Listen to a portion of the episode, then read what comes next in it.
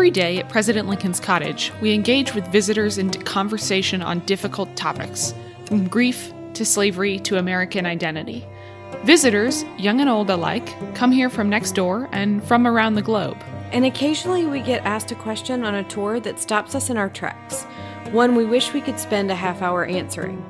Some of these questions on their face seem innocent or simple, but on a second look, they contain a level of complexity that leaves us wanting to know more. Each episode will investigate a single real question a visitor asked us here. At President Lincoln's Cottage, we're storytellers, historians, and truth seekers. So we called on people whose expertise could speak to all the facets of these questions. I'm Callie Hawkins. And I'm Joan Cummins. This is Q and Abe. Come on down the rabbit hole with us. Let's take that half hour now.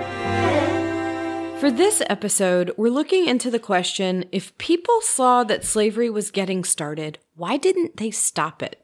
I was asked this question by a third grade student in the middle of our conversation about the beginnings of slavery in the U.S. I knew some of the basics, enough to say that the first enslaved Africans had landed in what would become the United States in 1619, and that the people who were enslaving them had been doing it because they wanted to make money. So, to get more details, we spoke with Kathleen Brown, a historian at the University of Pennsylvania who works on colonial Virginia. How did slavery get started in colonial Virginia and why? Slavery got started in colonial Virginia because a vessel carrying about 20 Africans ended up in Jamestown in 1619 without anyone necessarily having a long term plan about them being there or what they would do when they were there. And if it's viewed from that perspective, the whole thing seems just so kind of random and coincidental. But in fact, all around Virginia, um, the Portuguese and the Dutch and the Spanish were actually already enslaving people, and there already had been thousands, perhaps even millions of Africans who'd been transported against their will across the Atlantic. And so Virginia was, was kind of slow in entering the world of plantations that were using enslaved people as labor when those Africans arrived in 1619. They were in a situation where tobacco had just recently taken off as a crop that looked like it was going to have great potential to make anyone with some land and some labor a lot of money. And the trick was there seemed to be a fair amount of land, although it actually already belonged to other people. The Powhatan Indians already had a pretty vital and robust economy and, and society and culture there. But once the English population there began expanding and was trying to figure out how they were going to make a go of it in North America, tobacco looked like it was going to be the crop, you know, the thing that was going to really make everybody a lot of money. So there's land, but there really aren't very many people to do the labor. We also talked to folks at Fort Monroe, the historic site in Virginia where the 1619 landing took place. We spoke with Robin Reed, the director of the Casemate Museum there, as well as with Terry Brown, the superintendent for the National Park Service. Here's what Terry had to say to the why question. I, I think at the core of it is just greed and evil. Right. You don't have a system set up to deal with slavery, but they're looking down in the Caribbean and they're seeing all these fat cats getting rich off this. Um, so in 1619, you have a number of things happening all at one time. You have a large recruitment of women coming in. You have Africans arriving. You have the first legislative representative government being established. You have all these things happening in the three and ten years. Terry touched on it. But I think what everybody needs to keep in mind is that one of the most important things that collide together in 1619 is the arrival of the first Africans and the first meeting of representative government of the General Assembly. Because mm. if slavery is a practice, that's one thing. When slavery becomes law, that's another thing. And the fact that you now have a General Assembly that's going to pass codes and pass legislation though that's many years in, in the future, that's going to set the template for slavery moving forward. This was an important point that legislation was key in the 1619 landing becoming the beginning of something larger and not just a one off. We asked Kathleen for more details. What kind of legal changes helped institutionalize slavery? So I think that, you know, if we think about 1662 as really this watershed moment, that's when the colony of Virginia codifies in law the inheritability of slavery by children of enslaved mothers.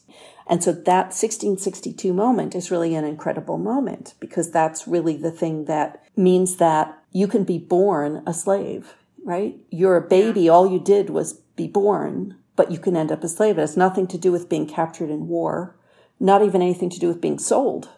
What about how the people back then were responding as they were watching it happen? Was anybody saying this is not okay?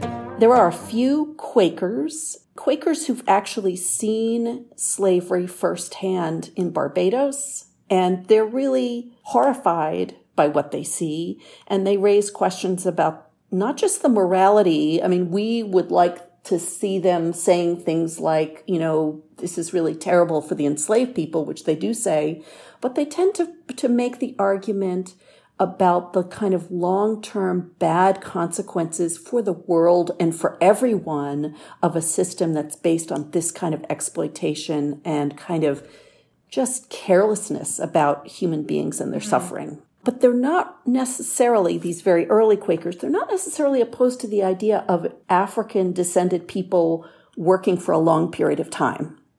They just want them to do it happily and without violence. Then that's really what is motivating their vision of what it would mean to get rid of slavery. The other way to look at it is there are people in the 1770s and 1780s who come from families where they inherit a lot of wealth in the form of enslaved people who decide that slavery is evil and immoral and they emancipate. So, you know, there is also that issue of looking at a particular time period and seeing what's the range of possible responses to slavery. And even though most people don't go for that radical gesture, it's more than a gesture, it's a radical act um, but some people did it. Terry agreed with Kathleen. I, I try to be very careful judging history with 21st century eyes. But even in that time period, there were people who were looking at this like, man, th- that is evil. People in slavery were letting people know all along that it wasn't a good thing, right? I mean, you know, there, there was never really any question. The court records are filled with people who were using a number of different strategies to make claims not to be enslaved, who were trying to run away, who were resisting, who were banding together to try to fight their way out. I mean, so we don't, yes, we, it's a good reminder that there were some white people, some free people and white and black people who were free who saw the evils of slavery and tried to do something about it. But we also have, you know, a pretty constant history of enslaved people themselves suggesting it wasn't a happy experience for them, right? Sometimes, in conversations about slavery in the U.S., people today will excuse it or try to mitigate its severity by saying that Africans were enslaving themselves. Is that an accurate assessment? When Europeans, and this was really led off by the Portuguese, begin voyaging south and east around the coast of West Africa, they're interested in trading and whatever the commodities are that their trading partners, West African and West Central African trading partners are trading in. And it is true that they were interacting with people who already had a concept of slavery and had markets for slavery, but it was never true that any West or West Central African understood that slavery was something they did to their own people. Slavery was exactly. always something you did to outsiders. You might enslave people who had committed a crime. You might sell people from another ethnic or linguistic group and even that fate as slaves was really very different. They weren't commodified in the same way. And so the, the best way I can probably explain it is that when Europeans get into the business of purchasing Africans for plantation labor, they're really treating each African as interchangeable with every other African. Which means that using Africans enslaving Africans as an excuse for slavery in the United States is to repeat the error that the Portuguese made in assuming all Africans are the same. Given that the Africans on the ship that landed in the Virginia colony in 1619 hadn't been intended for that destination at all, and were only there because their initial enslavers had been attacked by English privateers, we wanted to know next from Kathleen was it inevitable that slavery come to the U.S.? The answer is yes. Or, given the fact that Virginia was developing the way plantation economies were developing, and it had just, you know, people had just seized upon tobacco, and slavery was all around them. The Atlantic slave trade was all around them. So I think it was inevitable. Um, given the context. Terry had this to add about the happenstance arrival of those particular people in 1619. What is often lost in conversation is that they're actually a miracle. They, when they land here, it's a miracle that they survived, one. Two, they already knew how to cultivate rice, sugar, and cotton, and all these things that will make a, American culture what it is today. So the colonists are well aware of this. So they're embracing this in the early stages. So the question now becomes, well, what happened to these people? How do they survive this horrific event? Well, they adopt your name. Eventually they learn your laws. They, they, they, they find ways to survive in this crazy new world that they had never been a part of. I, I mentioned earlier that the fact that black people are still here is amazing. Well, we have every right to be angry right? We have every right to believe that there's no hope going forward if you evaluate history, right?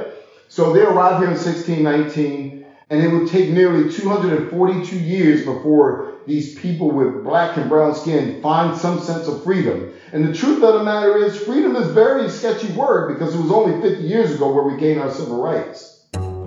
It became abundantly clear in our conversation with the folks at Fort Monroe that they take very seriously their responsibility to interpret the weight and the breadth of this African American history and are working hard on the challenges of doing so in a space that many locals knew only as a military base for decades. Veronica Gallardo, who manages collections there, spoke with us in depth about their new exhibits, including the ledgers of the enslaved people who helped build the fort, and about their ongoing educational programming for all the local fourth graders. As Robin made clear, there's a lot to cover and big picture connections to be drawn. Uh, Fort Monroe, we've talked about this a lot between ourselves, that we have here the Arc of Freedom first arrival in 1619 of Africans. Uh, we have the, um, the contraband decision in 1861, which some people feel was the beginning of the end of slavery. And then take that all the way up to uh, the election of the first African American president, Barack Obama, who his first use of the Antiquities Act was to declare Fort Monroe a national monument. So the whole story is right here. And we can, uh, uh, we can help people maneuver through the narratives uh, in a lot of different ways. The American Civil War is interesting in that you would have hoped that that solved a lot of these problems.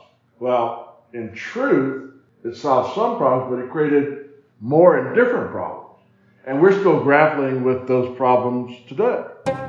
I kept seeing something in the student's question that's like, how come nobody did anything about this before we got to where we are?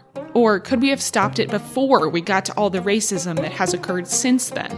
In our conversations with Kathleen, Robin, and Terry, we all ended up discussing the legacies of slavery we're still living with, including systemic racism, mass incarceration, economic disenfranchisement, and even just a persistent discomfort with talking about race. In working to make connections to the present, we asked our friend and former colleague Curtis Harris, who's currently a PhD candidate at American University, to speak about his work to try and trace his own family's experience with the legacies of slavery. He told us about the earliest ancestor he's been able to discover. Best as I can tell, Anna Sanders, who was born in Georgia in 1805, And uh, the this is gets to the trouble of uh, researching this is that um, I've only been able to find her because of the 1870 federal census. And uh, prior to that, most black people were enslaved. So prior to that, uh, you didn't have the names of black folks. You just had them listed as property in the slave schedules in the U.S. Census. So of course she's listed, and I'm sure I have other ancestors listed in the census, but they would be listed as you know property in the slave schedules, not as people. So that's how I was able to find her. Uh, but after that point, we have a pretty good idea of who our family is because, you know, after 1870, you have all the names listed fully. But that's her, and she's on my mom's side of the family. Anna was born in Georgia, 1805. She had at least one child. We don't know if she had others, but she had at least one child that she was able to stick with. Uh, her name was Belle. Uh, she was born in Missouri, so this shows the transit that happened with slavery. But then at the end of the Civil War, uh, they had by that point been moved to Texas. Uh, and so Belle married uh, Ben Garcia, who was an immigrant from Matamoros, Mexico. He had moved to Central Texas. Uh, but those their children are the first generation on my mom's side of the family uh, that would that would be born free in the United States. And then on my father's side of the family, uh, have a little less info about them, but the furthest we go back with them is uh, Rafe Emanuel, uh, short for Raphael Emanuel. Uh, he was born in Florida in the 1830s and don't know at what point he moved to Texas or was moved to Texas because he was born enslaved. Uh, but uh, by 1870, again with the census issue, uh, by 1870 we know that he was in um, northeast Texas. Uh, they were able to purchase land uh, out near there, and uh, it's about 250 acres. They were able to purchase um, and then my mom's side of the family, go back to them, they also own their land uh, that's outside of Luling and Seguin. Uh, they've got that in the mid 1800s as well. So, land ownership and education were two major things newly freed people looked to as they tried to build security for themselves and their families after the Civil War. Curtis says both of those tracts of land are still in his family. I had a reaction in the middle of that conversation that was sort of like 1805. That is way longer than my family has been in the United States at all. You know, when you think about it, like, you know, most African Americans, like the vast majority, have been, or at least their, their families have been in the United States probably since 1800. You know, that's about when the slave trade finally was, the international slave trade was ended. Uh, so yeah, for, for the vast majority of Black Americans, like their families have been here for at least 200 years. Whereas opposed to white Americans, a lot of them, uh, like your family, Joan, uh, might not have arrived till the you know 1850s, 1890s, 1950s, and so on. And that's sometimes used as an excuse, I know. Like, my family wasn't here, they didn't have anything to do with slavery, so none of it is our fault. I used to console myself with that, but as I've learned more, it's become quite obvious to me that the system my family immigrated into favored white people, which benefited them, and in turn, me. Curtis also told us about how it came about that he even started looking into his family to begin with. Well, when I was given tours here, obviously we would talk, we would talk about slavery and emancipation. Um, and yeah, on my tours, I would try as often as I could to bring up the after effects and what issues still need to be resolved and dealt with after emancipation. But then as I started thinking about it, you know, I, I, would bring up examples of like more famous people or even not so famous people. So like one of my favorite Americans is Robert Smalls, who's like an amazing uh, veteran of the Civil War and became a congressman after the war. And I would bring him up and people would be kind of like, oh, wow, we didn't know like, you know, that emancipated people also became congressmen after the war. I was like, well, if they like that, I knew a little bit about my family history. So when I found out more about my family history, I was like, why, why don't, why don't I just include that on the tour? Especially when I found the census documents, I was able to include that on the tour as a visual aid. And I could show like, okay, here's a, a page from the 1870 census. All these people listed on this page had been slaves just, you know, five years earlier. And here are some of my ancestors. You know, that's my family from way back when. So like, you could look at me and I've been talking to you about emancipation uh, like I'm literally like an embodiment of, you know, some of the after effects of this, you know, standing here talking to you about all this. Cause like, you know, I could tell them like, you know, there was, there was Ben and Belle, they, they were married. There was Jesus, that was their son. You can see his name in here. Uh, then there was Jesus Jr. And it's like, my mom knew him. One of the valuable things about talking to Curtis was seeing the individual people that make the links between the past and the present. She knew him, and he knew them, and everyone today is descended from somebody who was directly around then, whether you know the details of their story or not. As Curtis said, history is as distant or as close as you decide to make it. That's where it gets complicated and interesting. He also shared with us a family story that illustrated the complicated intersections between oppressions. So, my grandmother and um, my uncle and my dad they move out to Arizona, New Mexico for several years as she teaches at the uh, Navajo schools out there. And to think about that, I, I've thought about it now as an adult. I'm like, well, it's like that benefited my dad and my uncle and my grandmother. And Like we we got they got money from that and they were able to you know continue to be a, a family. I was like, well, in a way, that means I've benefited from the uh, oppression that was put upon Native Americans because the Navajo used to have a whole lot more land than they do now, eh, but they were you know corralled to put on their reservation. But then you had those Bureau of Indian Affairs schools. Uh, you know, by the 60s were better than what they used to be, but like still, they weren't run by Navajo. They were run by the federal government. And like my grandmother wasn't there you know, to oppress Navajo herself, but she was there to teach them. She did a good job of it. But like, this is the kind of stuff you have to think about. Every American's like, how are you, how is your in society impacted and playing a part of these larger things that are going on? Because like, if, if we were to start from scratch, I wouldn't say, uh, the Navajo should be put on a reservation with this school run by the federal government, uh, with people from the outside going in to teach uh, their students or their kids. It's complex. Like you have to make the best of a bad situation. Like, what was my grandma supposed to do in segregated Texas?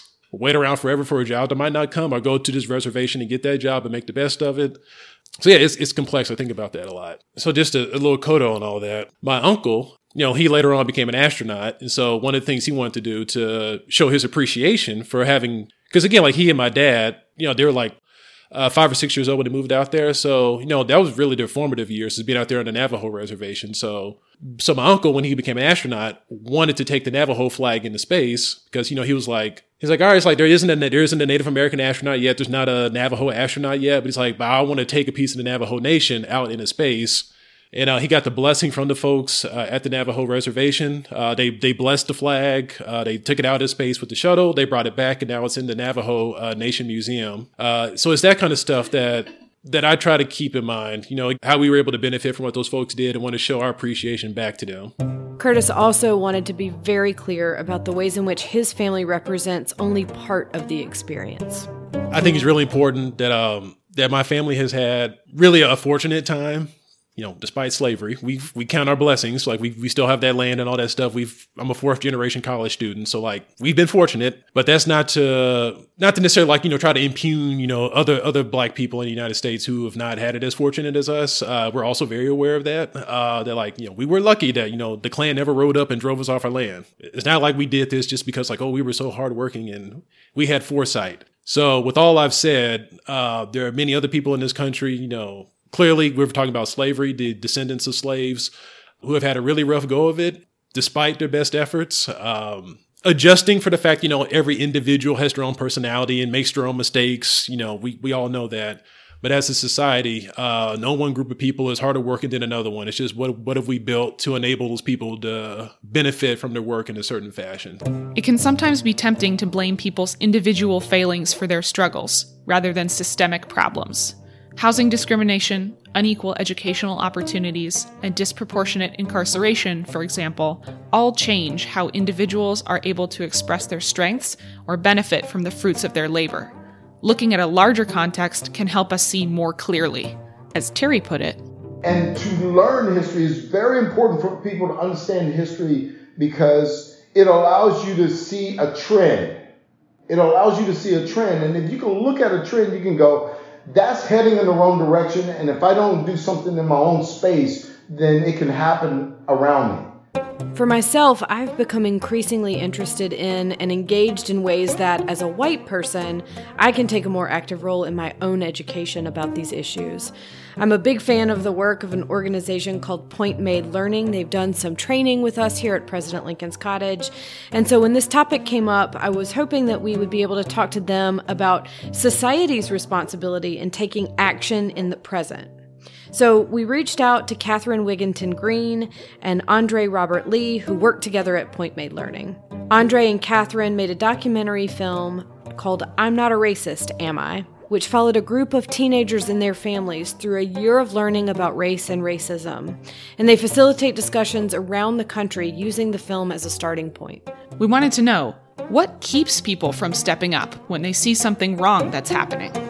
One of the things we talked about is context and situations really matter, of course. So um, I think a lot of times what can keep us from standing up or speaking up is fear of people not liking us of rocking the boat in a given situation. We are so well trained, whether it's been implicitly or explicitly, to maintain peace and order in situations. Like fear of just rocking the boat can really keep us from speaking up and standing up because we don't want to be seen as this troublemaker. That's fear. That's sometimes just protecting ourselves.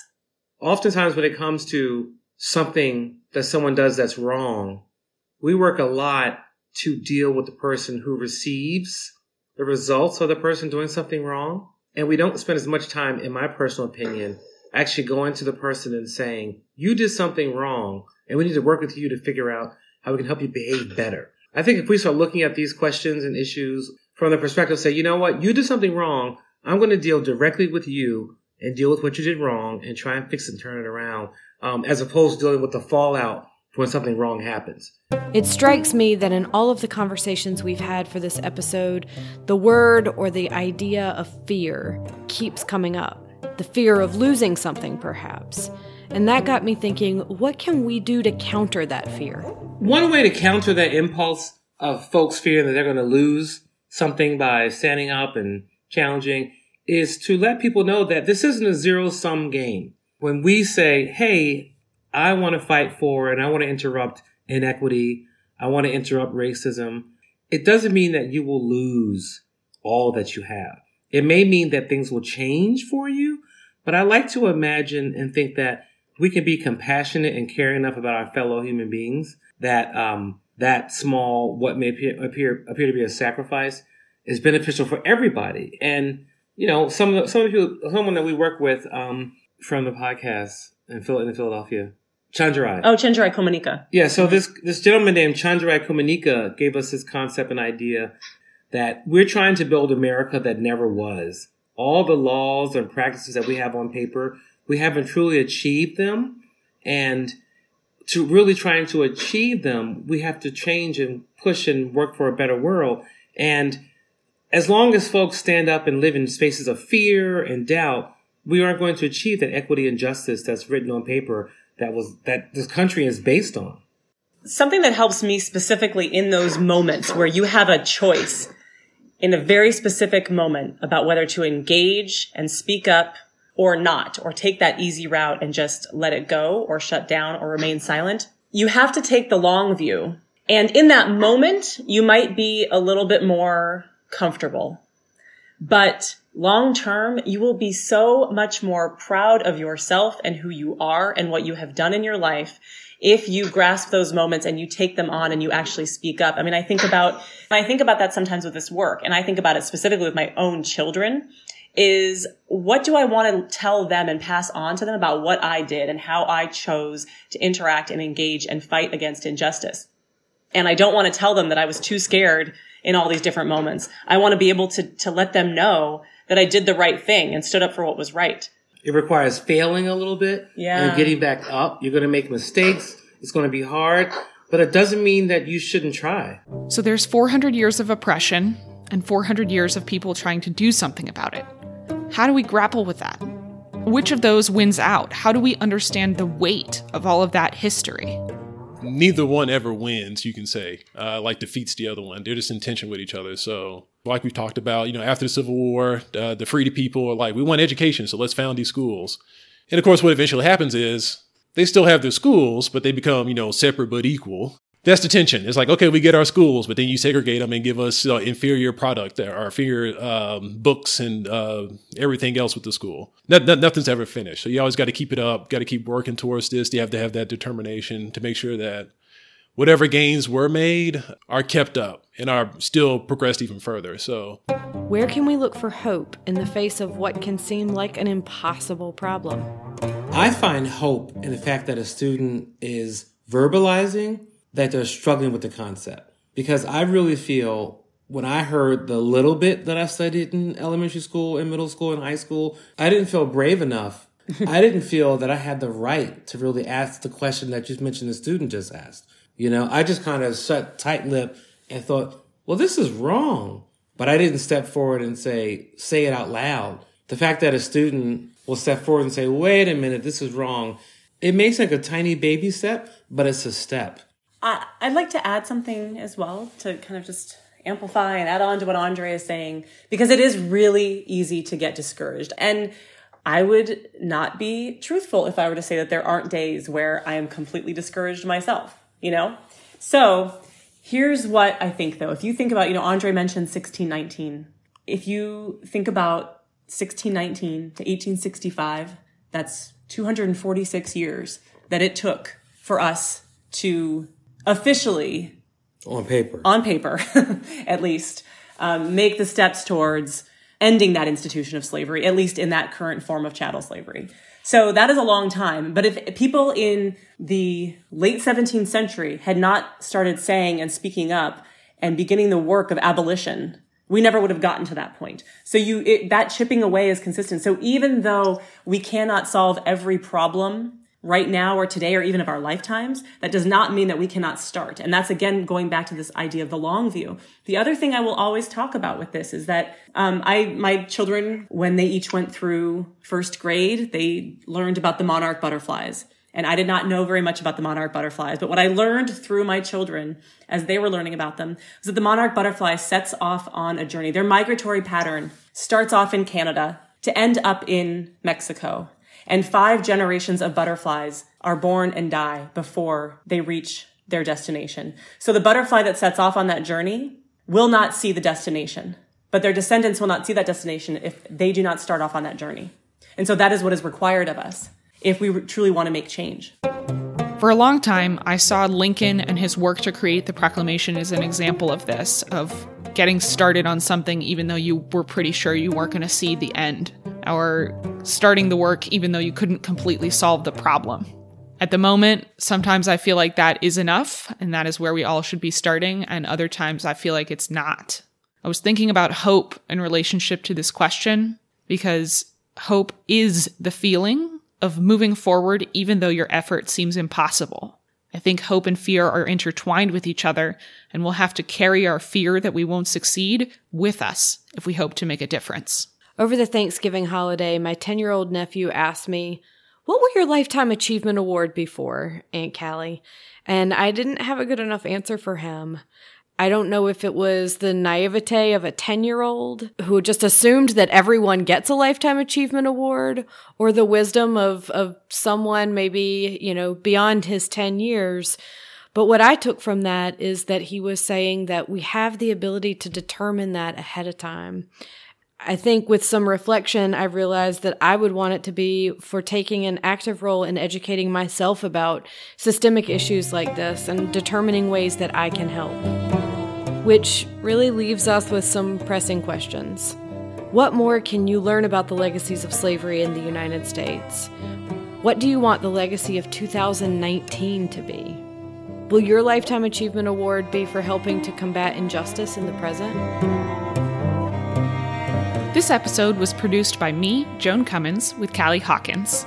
Music for Q&A was written, performed, and is copyrighted by Clancy Newman.